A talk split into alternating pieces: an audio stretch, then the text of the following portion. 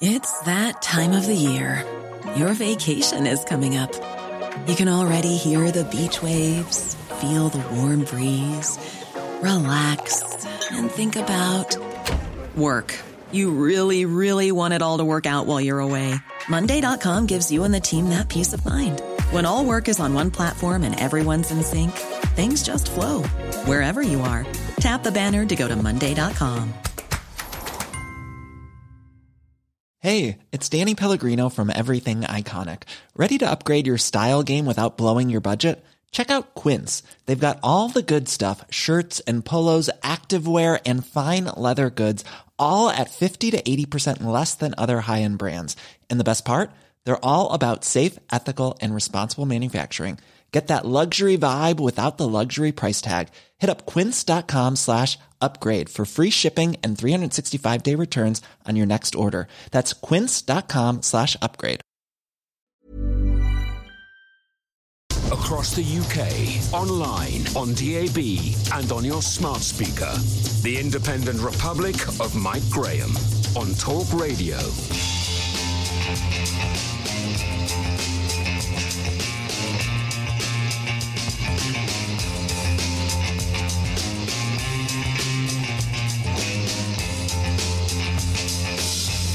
Good morning and welcome to the Independent Republic of Mike Graham right here on Talk Radio. It is the start of a new month, the beginning of a new season. We can now officially declare that we have been in the grip of a worldwide pandemic for three different seasons. And the world hasn't got any more sensible, I'm afraid. Yeah, we've had spring, uh, we've had summer, and we're now getting into autumn. Um, here's what's going on. People seem to be getting their knickers in a twist about Adele's new Jamaican inspired hairstyle, claiming that it culturally misappropriates the Caribbean culture. Looking at how much she's changed, I'd be more concerned that it's not even her. Doesn't look like Adele to me. I mean, I'm not suggesting for a minute that there should be some conspiracy theory out there that Adele has been replaced by somebody else, or that Adele actually hasn't lost any weight at all and she's just putting this woman out there pretending that she has. That would be mad, wouldn't it? That couldn't possibly be true. Footballer and millionaire Marcus Rashford also seems to think he can now solve food poverty in the United Kingdom after his success in the summer, forcing the government to continue to provide free school meals. As a side uh, dish, I'm afraid, uh, he's too injured to play football that's where we are. Uh, teachers are still warning they might not be able to go back to school despite assurances that there is hardly any risk whatsoever attached to doing so. Teachers don't want to teach. There we go with that one. And uh, as if all that isn't bad enough, apparently the new BBC Director General, Tim Davie, wants to ban left wing comedy. Well, here's the thing, Tim. The problem with the BBC is it's got left wing bias all over the place. The comedy doesn't really matter, the politics actually does. But of course, if you took all the left wing bias out of the BBC, they wouldn't have anything left to broadcast, would they? 0344 499 1000. Don't forget Nick Robinson yesterday, uh, we talked about because he, of course, is the presenter of Today programme on Radio 4, one of the best and most listened to shows that the BBC has ever produced. He actually encouraged people to send letters to Ofcom to object to the launching of a new television station which might actually do what the people want it to do, i.e., report the news, have a little bit of right wing opinion, and actually be quite entertaining. All things that the BBC is not. Coming up this morning, we're kicking off with a new set of figures on illegal migrants seeking asylum from the Home Office. It turns out that the huge bulk of the 44,000 plus who have come into this country in the year ending June 2020 could be waiting for 14 years or more before they know whether their application has been successful. And then after that, they could have another 14 years to appeal. Surely this has to get more efficient, and the new figures are published as it emerges that the true cost to the taxpayer of the whole asylum business is £1 billion each and every year. That's right. We're going to be talking to Alp Mehmet, uh, chairman of Migration Watch, this morning to get his take on it all. 0344 499 1000. Parliament returns to work today, and we'll bring you the latest from the first cabinet meeting of the new political season. Plus, we'll be finding out what the latest quarantine news is from our travel department, and there's even a little bit of Brexit news as well. Mid morning with Mike Graham. Talk Radio. Now, we haven't done it this week yet, so here's what I'm going to ask you to do. I'm going to ask for our very, very able and well connected people uh, in the control room to get ready well, to play a little bit of Rule Britannia. Because I'll tell you what, I've got somebody to thank for having a very, very nice little present that came in the post yesterday. Uh, it comes from uh, somebody by the name on Twitter of HRH um, King Carl. So, King Carl, who sent me a load of these, here's to you.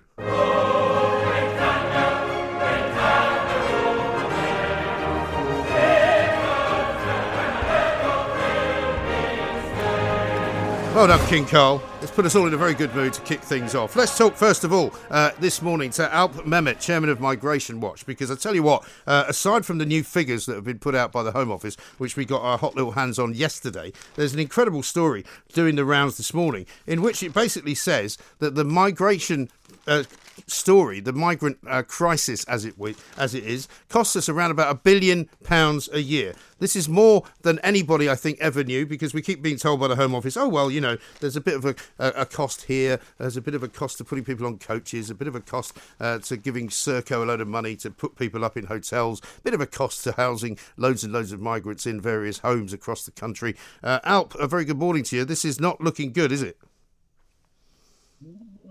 Good morning, Mike. Yeah. Uh, no, it's not. It's not looking brilliant, is it? Um, it's not so much that this is what's costing us now, but what worries me in particular is the scale of it mm.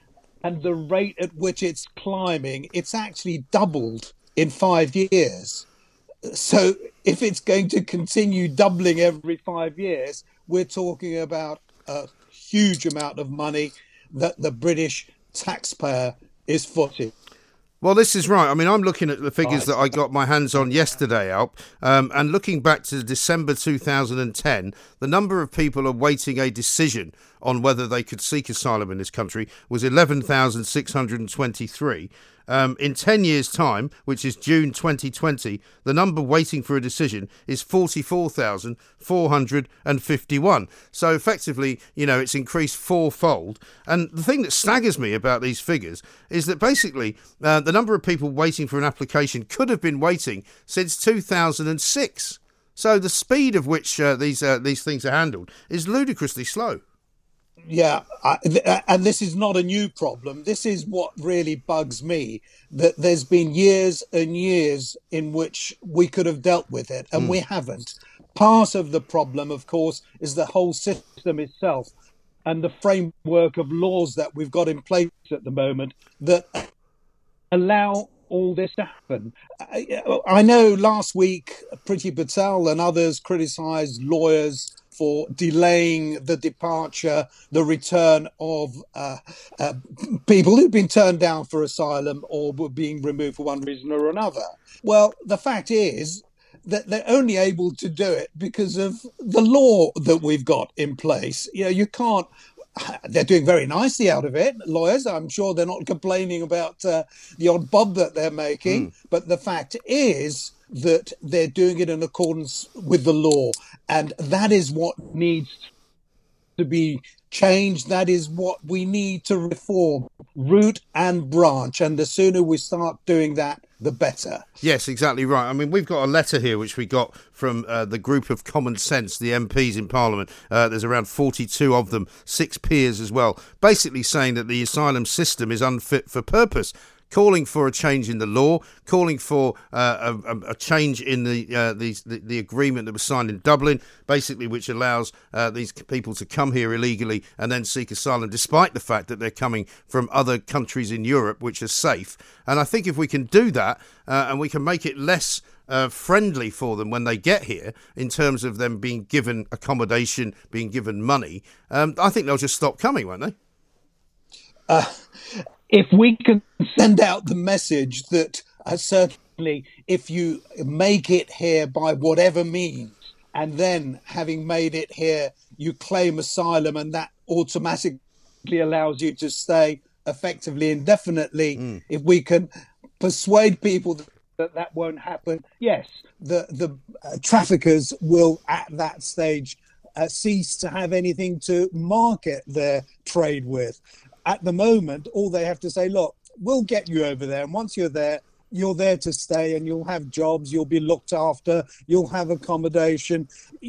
Frankly, why wouldn't a lot of these people who are looking for a better life, they're not asylum seekers in the strictest sense of the word. They don't uh, merit, they don't uh, uh, qualify for asylum in the strictest sense of the word, right. but they get to stay anyway that's what we need to address. We need to be pretty rigorous in how we apply the asylum laws, and we need to change those laws themselves. Exactly right. And what do you make of the reasons why, Alp, that we're only now really starting to discuss this situation? I mean, if it wasn't for Nigel Farage, who's been on this show several times, we wouldn't even know about what was going on, really, because nobody's reporting it.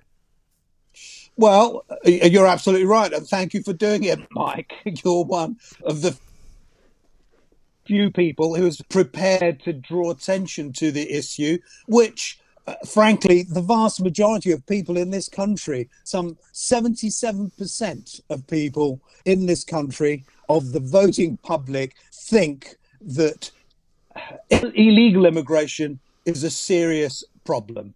Now, that should tell the government something. And it's all very well to come up with uh, little catchy phrases, points based system, Australian style, that is going to uh, solve the issue, solve the problem. It won't.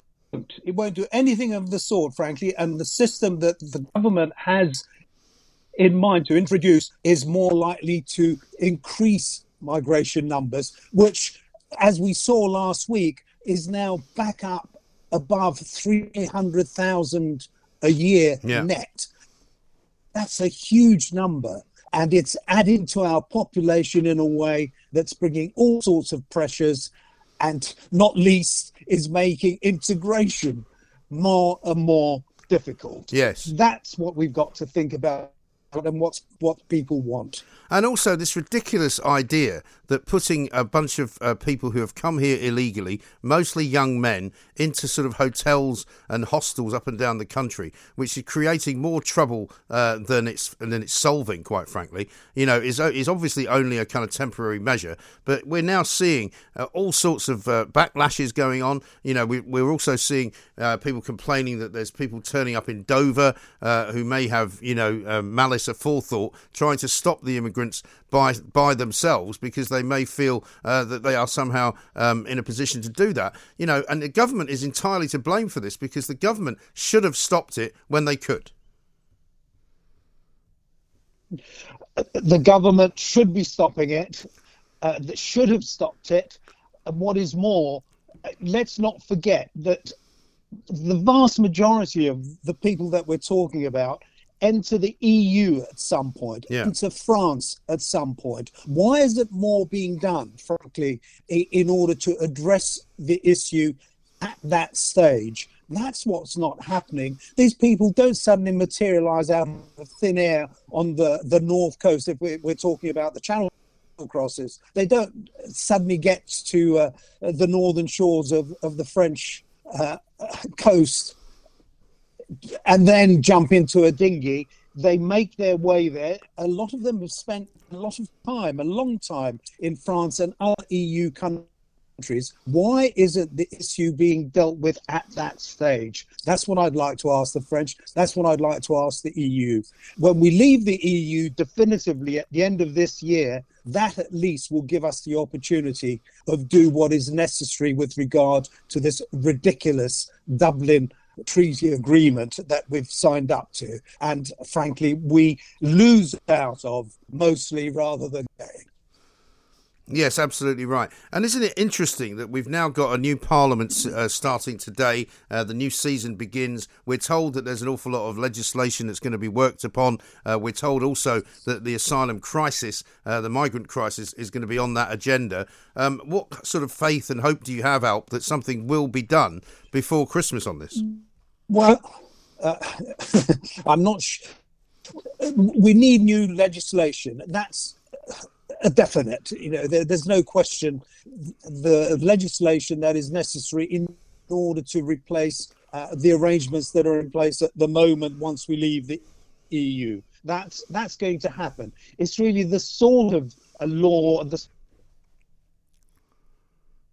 most important. At the moment, I'm not confident that what is uh, being proposed is actually going to do what's necessary, and that's not only control immigration, but actually reduce it. And that's what the majority of people in this country want. But there are sensible people in uh, in the Commons. Yes, there are.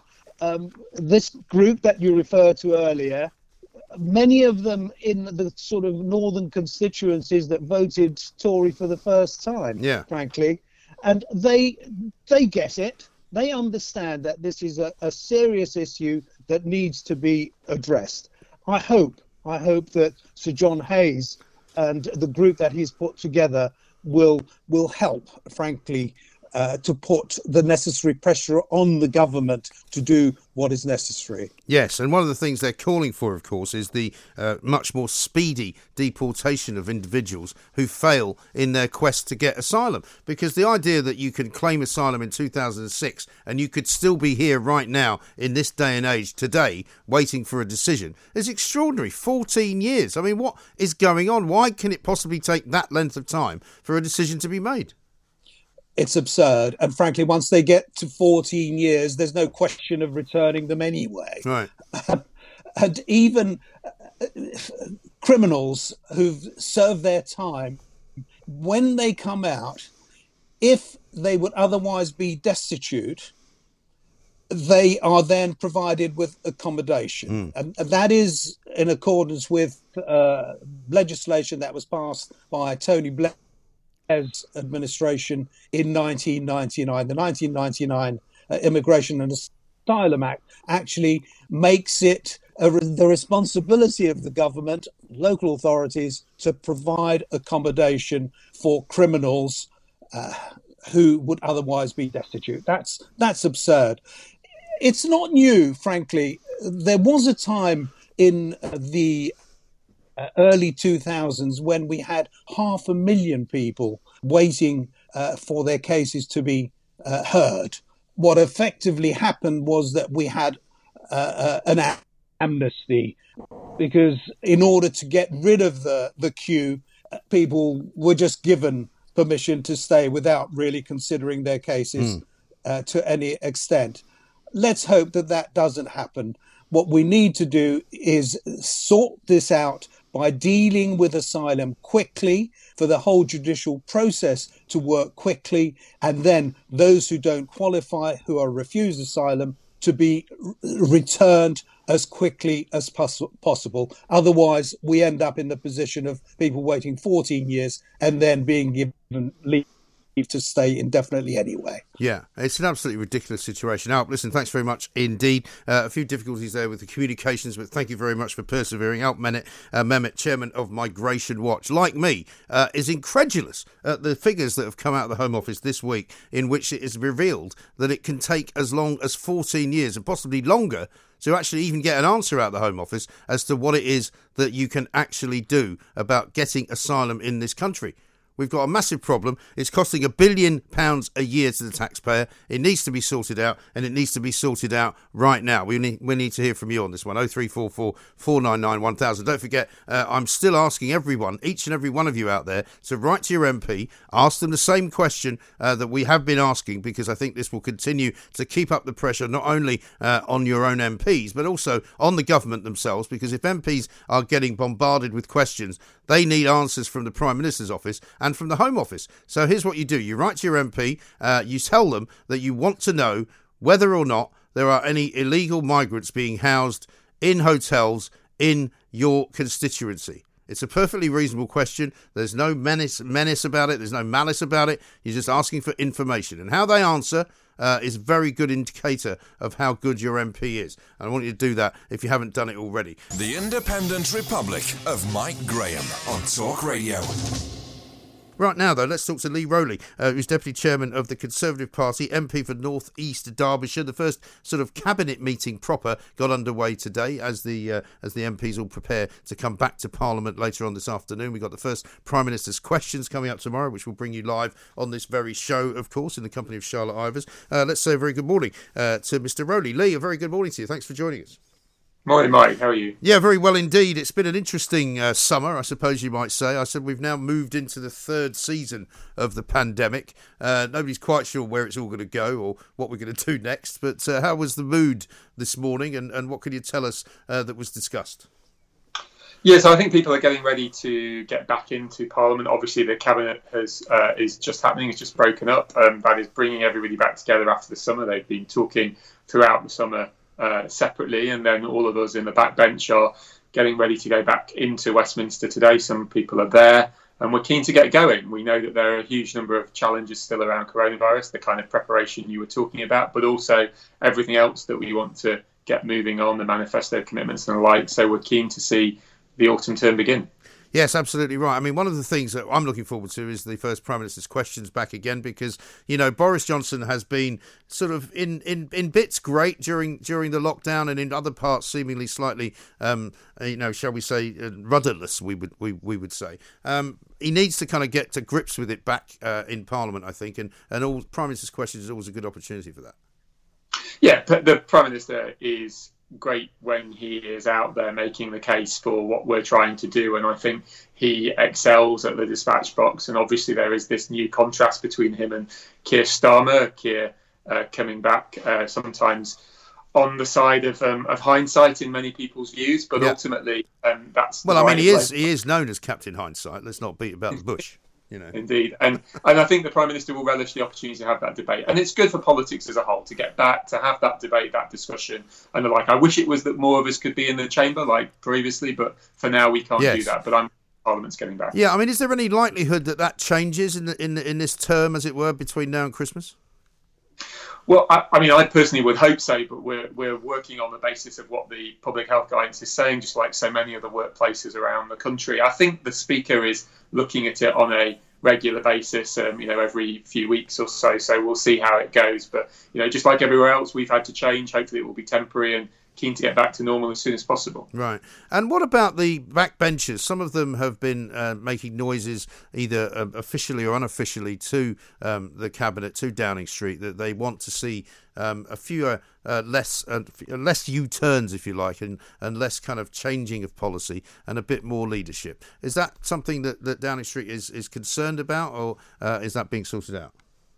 Well, I know that Downing Street and the Whips are constantly in contact with my colleagues. I was only speaking to my Whip a few days ago about um, coming back this week and all the things we're doing, fisheries bill and, and the like. Um, so, so I think those conversations are happening. It's always easier to have those conversations when you're in one place. It's one of the reasons why we're keen to, for in all workplaces, for people to go back into the workplace where they can, because it's easier to have those discussions. There's obviously been challenges over recent months, but you would expect that within a pandemic. And I think the word that I have from when I was out delivering my leaflets and speaking to people washing their cars and cutting their hedges in northeast Derbyshire last week and over the last few weeks is, you know, keep going. We know it's difficult. We know there are no perfect answers, but keep doing what you're doing. But just make sure you've got the end point and the end goal in mind, and we'll get there. I mean, a lot of people have been saying to me over the past few weeks that there are two particularly big issues that they expect Boris Johnson uh, to do something about. One is law and order, obviously. Uh, we've seen an awful lot of, um, you know, shall we say, breaking of the law, breaching of the law uh, in lockdown. Some of these illegal raves that have been going on that seem to be now being dealt with a bit better. A lot of marching going on, a lot of violence, um, which seems to have died down, thankfully, for the moment. But also the other big one is, is illegal immigration. Um, I get questioned every single day, practically, by my listeners who want to know what Priti Patel is going to do. Uh, we've got we've now got a, a, group called the Common Sense Group, uh, which has uh, written a letter, I believe, to to Boris. Uh, it's been signed by Sir John Hayes and about 42 other MPs who want to see a change in the law because you know this seems to be going on uh, almost without anybody's knowledge.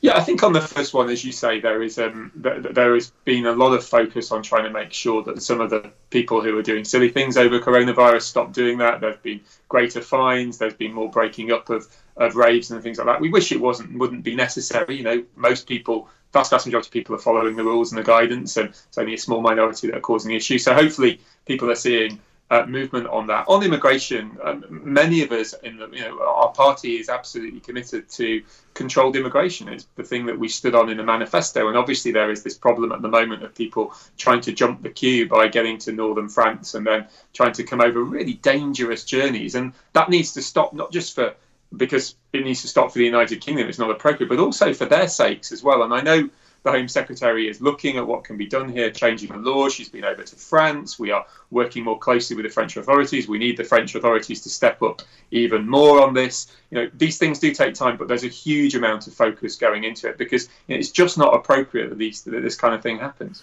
The other big story, I suppose, uh, that we've been covering the last few weeks is the return to work and the return to kind of cities, if you like, by an awful lot of uh, workers who, who seem to rather enjoy working from home. Rishi Sunak the other day was kind of floating the idea of putting up taxes, which which most people that I've spoken to are not particularly keen on seeing. Um, what can the government do better to get more people back? And should it should Boris not be in, employing and imploring the civil service to come back first of all?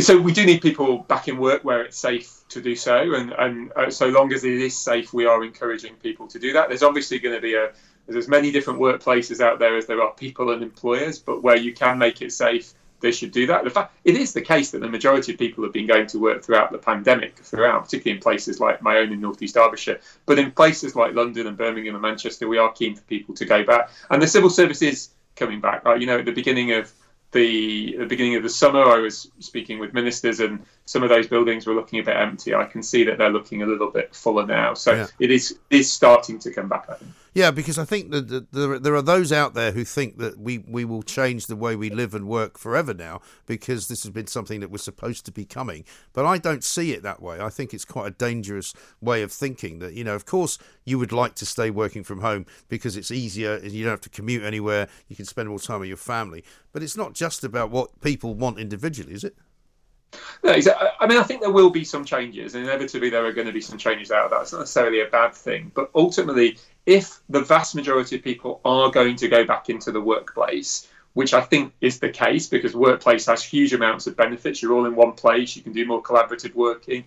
talk to people easier. There's a reason why we've, you know, why work is based around a single location in many instances. If that's going to happen, and if it's safe to do so now, we want people back because we don't want unintended casualties, other businesses who can't function or have to let people go, or maybe even don't get through this simply because people aren't getting back into the workplace even when they're able to do that. So that's what I think people just need to think about on a wider scale. But th- there will be changes. There's no doubt about that. But it's it's making sure that if they're going to go back and if it's safe to do so, they should start doing that. And hopefully, the schools going back will, will lead to a bit more people uh, uh, having the opportunity to return to their offices as well. Um, what I'm hoping isn't going to happen uh, is that there's going to be sort of more panic setting in. For example, if there's a couple of outbreaks in schools, I've I've been saying recently, you know, isn't it more sensible and more grown up to kind of accept that this virus is going to be around for a while and not to panic every time something happens and lock everything down again?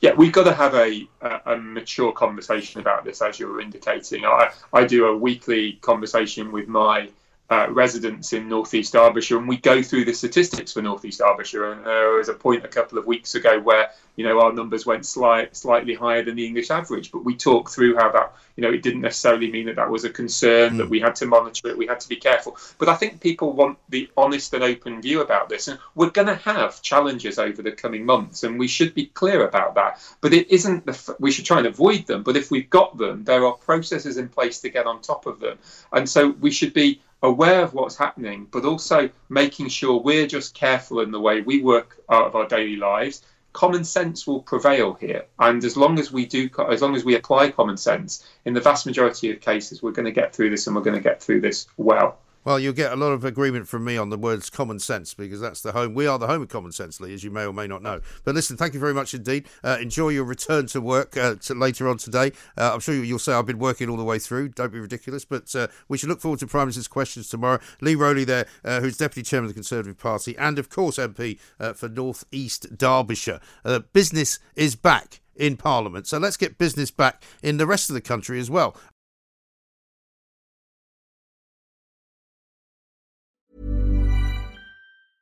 It's that time of the year. Your vacation is coming up. You can already hear the beach waves, feel the warm breeze, relax, and think about work. You really, really want it all to work out while you're away. Monday.com gives you and the team that peace of mind. When all work is on one platform and everyone's in sync, things just flow wherever you are. Tap the banner to go to Monday.com. Many of us have those stubborn pounds that seem impossible to lose, no matter how good we eat or how hard we work out. My solution is PlushCare. PlushCare is a leading telehealth provider with doctors who are there for you day and night to partner with you in your weight loss journey. They can prescribe FDA-approved weight loss medications like Wegovy and Zepbound for those who qualify. Plus, they accept most insurance plans. To get started, visit plushcare.com slash weight loss. That's plushcare.com slash weight loss.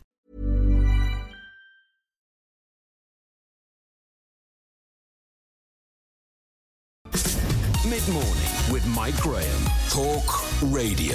The Independent Republic of Mike Graham on Talk Radio. Welcome back to the Independent Republic of Mike Graham right here on Talk Radio. We've got much more to do. We're going to speak to Professor Sir Cary Cooper very shortly because we were talking there uh, with our last guest, Lee Rowley, about working from home. Uh, he, like me, believes that we should be getting back uh, into more office related duties. And I know there are still loads of you out there who disagree with me, loads of you out there who think that, you know, I should not be dictating to you where you work from. And I'm not by any means saying that everybody uh, should work from an office because obviously we know that's not true. I mean, Simon Calder, for example, whenever we talk to Simon, is always somewhere else. He's always out and about. Uh, he sometimes is in. Uh, he was in a prep today. Uh, sometimes he's in Venice. Sometimes he's wandering around um, the hills of the Peak District. Sometimes um, he's in um, uh, Italy and another part of, uh, I think he was in Umbria once and he was in Tuscany another time. You know, he travels around an awful lot. He probably does not work from an office more than about, you know, four to five days out of the year.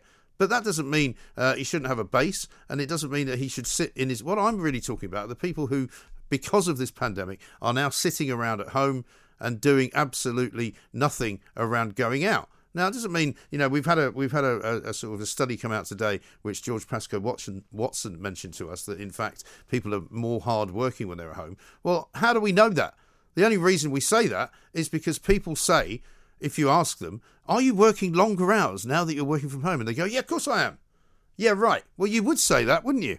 There's a new book that's come out though, which has actually said that working from home could actually turn you into a rather grumpy a rather isolated misanthrope.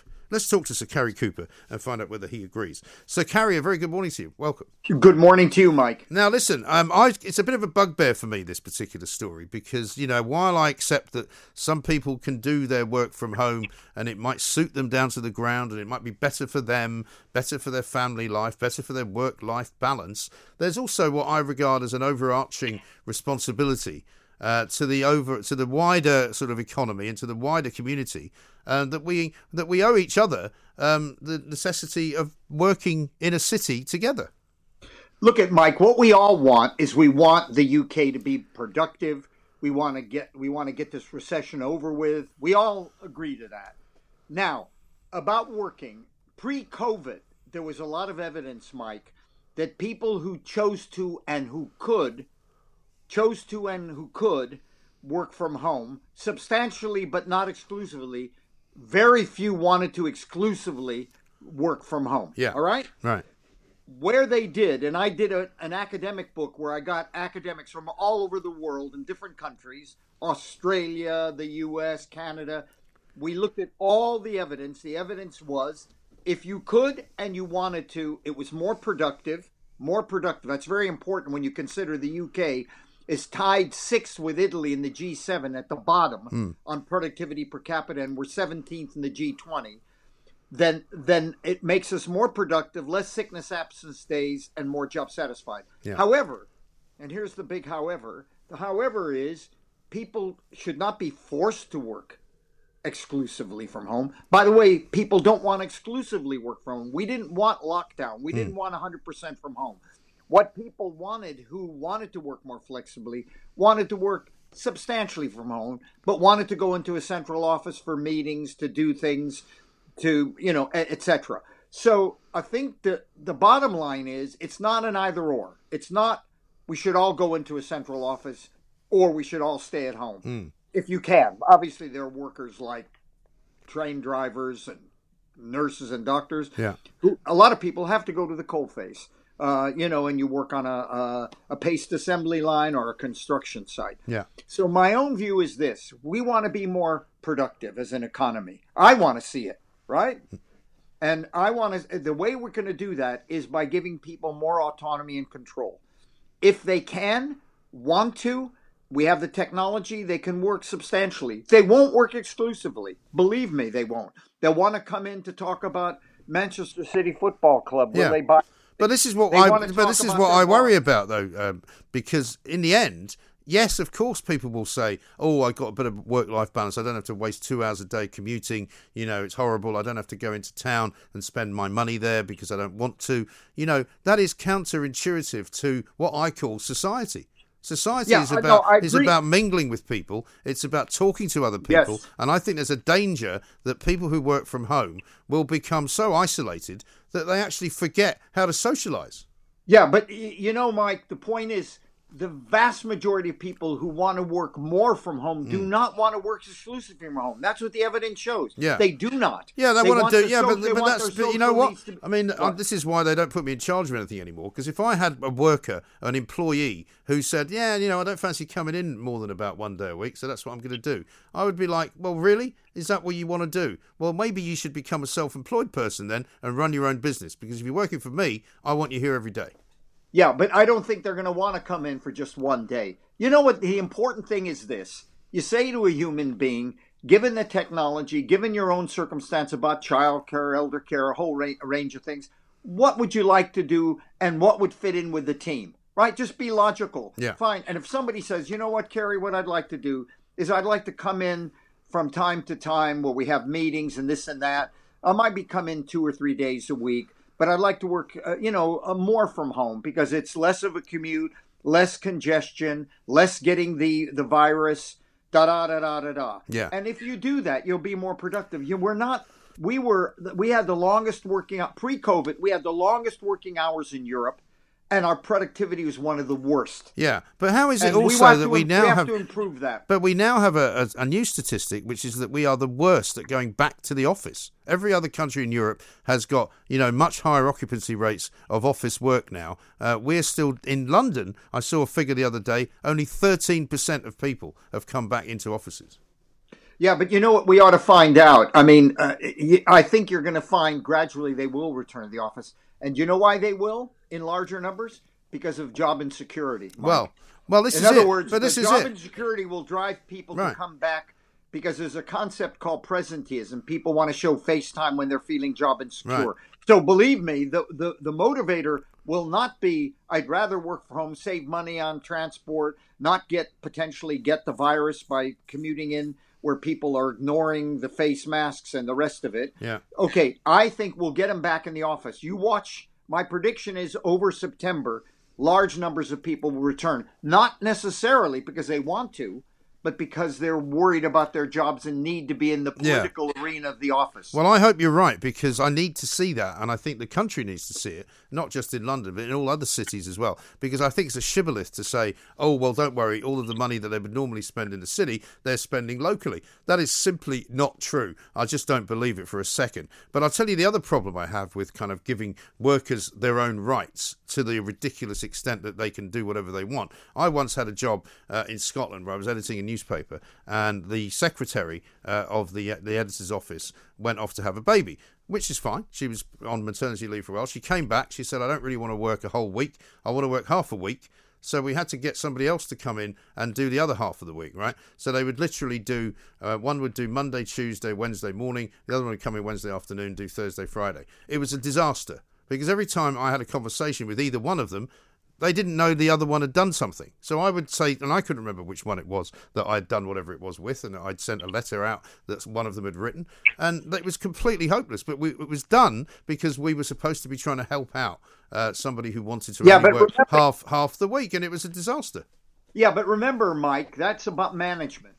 You know, if I say to you, I would like to work more flexibly, Yeah. you're my manager. You say to me, now, how's that going to fit in with the team? How's it going to fit in with me? How's it going to fit in with Janet? That's what a manager Yeah, does. but I Another wasn't. I wasn't really her manager. I was her boss, right? We had an HR Yeah. department who didn't give me any choice. They said you got to do this because she's asking for Yeah. it, and Well, we don't have not- any. We don't have any right to say no. Yeah, but that's not good. That's not good HR practice. Good HR practice. Well, very little HR practice is good HR practice. I have my experience. anyway, I think what you need to do is you need to come to some agreement and saying, here's what I'd like to do, but what I'm going to do, I can do that given the nature of the job I have, and here's how I'm going to make sure that I'm uh, au fait with the Yeah. team, that I'm, Right. my boss and I get on. You know, you you can do it, but that requires another issue we'll talk about some other time. Do we have enough line managers, bosses, Right. who have good social skills to do that? My point, though, is, uh, Sir Cary, that you can't give the, the, the farm away to the people who work on the farm. You've got to still run it as a business, and running it as Yeah. a business involves people having to do what you tell them to do. And I know that you know we don't live in that world now. We live in the woke world where everybody has their rights and everybody can do what they want. Well, I'm sorry, that's not the way to run a business.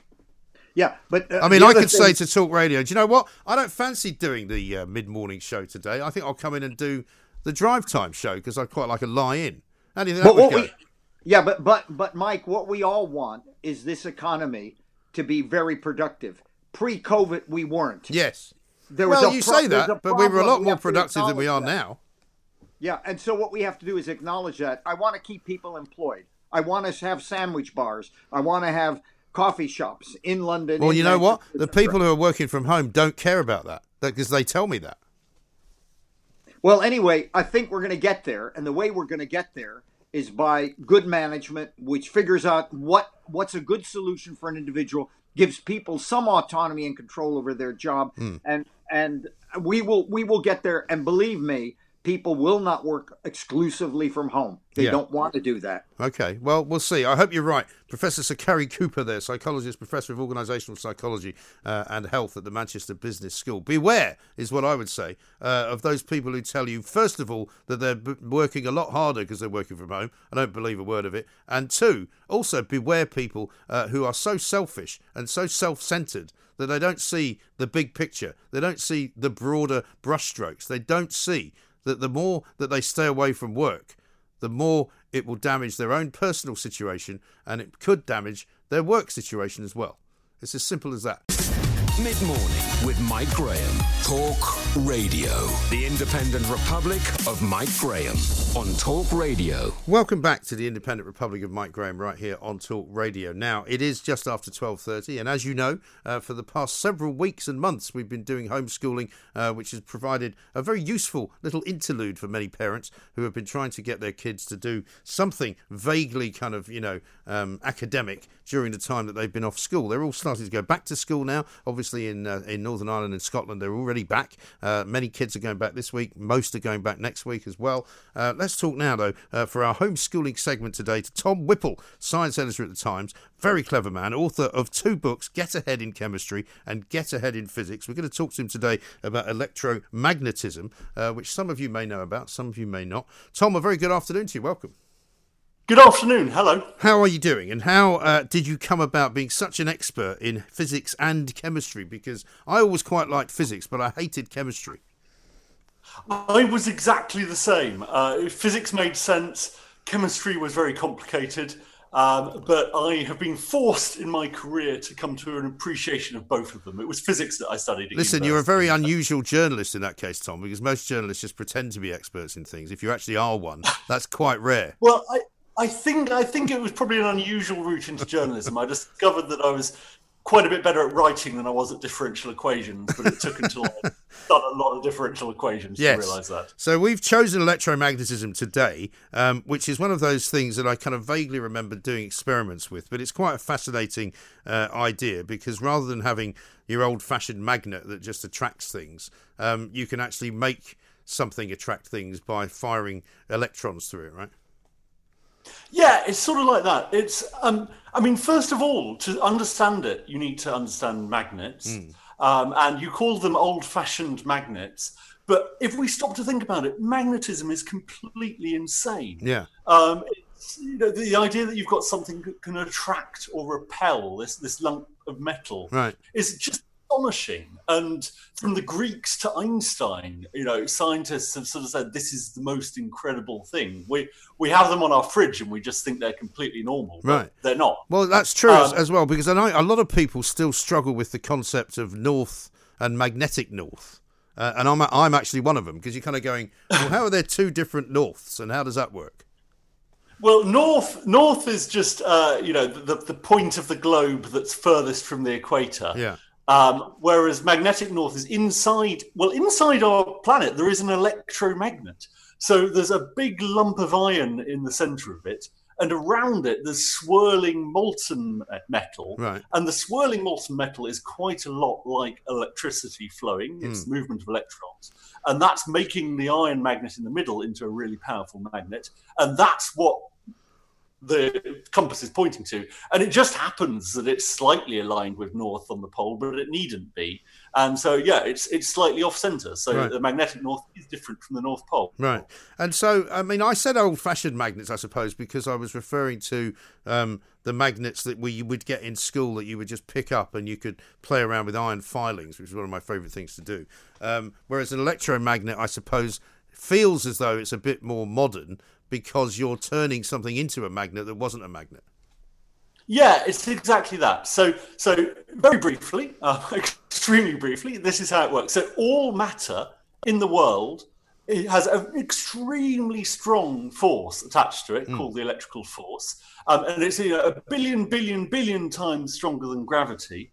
But we have two sorts of matter. We have matter that uh, is negative and matter that is positive, and they all cancel each other out most of the time. Right. What a magnet is and what an electromagnet is, is it's found a way to use its force uh, uh, so that they're not cancelling each other out. So in a magnet, you've got all of these electrons, which are the negatively charged particles, which are sort of aligned with each other. And that's how they manage to join their forces together and attract and repel things. And of course, in electricity, what you've got is electrons flowing. So you've got these negatively charged particles that are going around a wire and they're acting in synchrony as well. And they make a little mag- magnetic field. And in fact, sailors have long noticed that if they're in, if, if lightning strikes, their uh, their compasses wobble because they're pulled towards the lightning's electric field or magnetic field.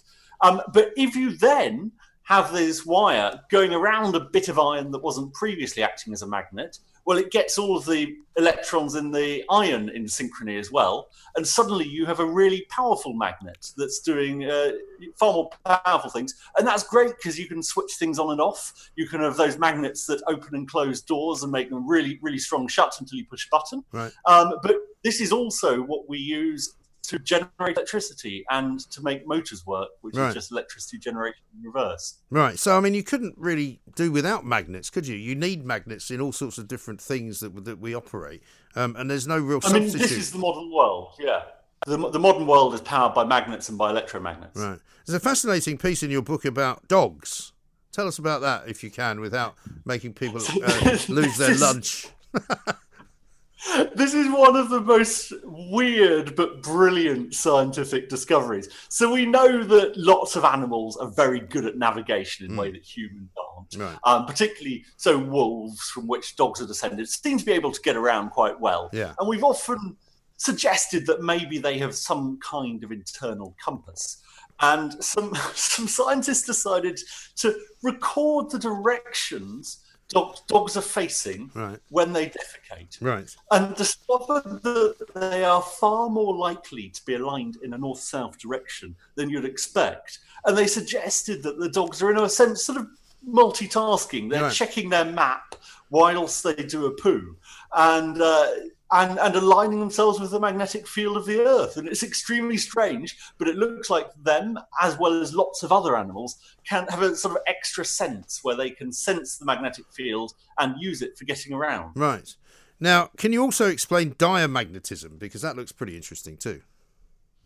This is so uh, Andre Geim, um, who is uh, a Nobel Prize winning physicist, physicist. He was the discoverer of graphene.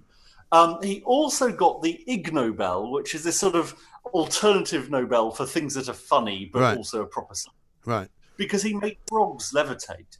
And basically, within us, we all have atoms that all have electrons that are whizzing around, and there are so there are these charged particles. And if you have a powerful enough magnetic field, then you can sort of re- create an anti-magnet in basically anything. And he created it in a frog. So he, he levitated a frog in a really, really strong magnetic field to show how this this diamagnetism works. Because yeah, fundamentally, everything is made up of these charged particles, the protons and the electrons, um, and we, we all. It, you can access them uh, if, if, you know how, and that's what he was doing. That's amazing. Uh, I'm sure the frog was some, somewhat taken aback. Is that how those uh, those sort of trains work as well? You know, there's hovering trains that go very fast. Um, is there magnets, mag- magnets are they are conventional electromagnets and magnets um, that are just opposing each other and it means that it's a bit like a hovercraft mm. in that it's floating on air, so there's a lot less friction. Yeah. But rather than a cushion of air, it's just repelled by the magnets. Right.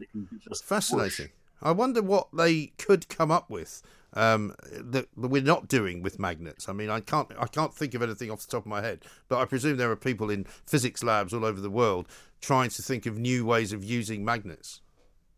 Yeah, and we, I mean, the, the, the, cutting edge magnets, the biggest magnets, the most powerful electromagnets in the world, are now used in places like CERN and other particle accelerators. Right. And what they do is accelerate charged particles to close to the speed of light over very long distances, and they are really big magnets. Yeah. So, yeah, magnets are, are lots of ways. Well, Tom, as ever, fascinating conversation. Uh, we've all learned something, I'm sure, today, uh, even if it's just about levitating frogs. Uh, Tom Whipple, science editor at the Times, thank you very much indeed. That's your homeschooling for today. Uh, if you didn't learn something there, there is something definitely wrong with you, and you need to go get yourself checked out. Talk radio across the UK, online, on DAB, and on your smart speaker. The Independent Republic of Mike Graham on Talk Radio. If you enjoyed that, be sure to catch the whole show 10 till 1 Monday to Friday on Talk Radio via DAB, online, or via the Talk Radio app. And if you have an opinion on the stories we cover, we'd love to hear from you. Call us on 0344 499 1000 or tweet at Talk Radio during the show to have your say. Mid morning with Mike Graham. Talk Radio.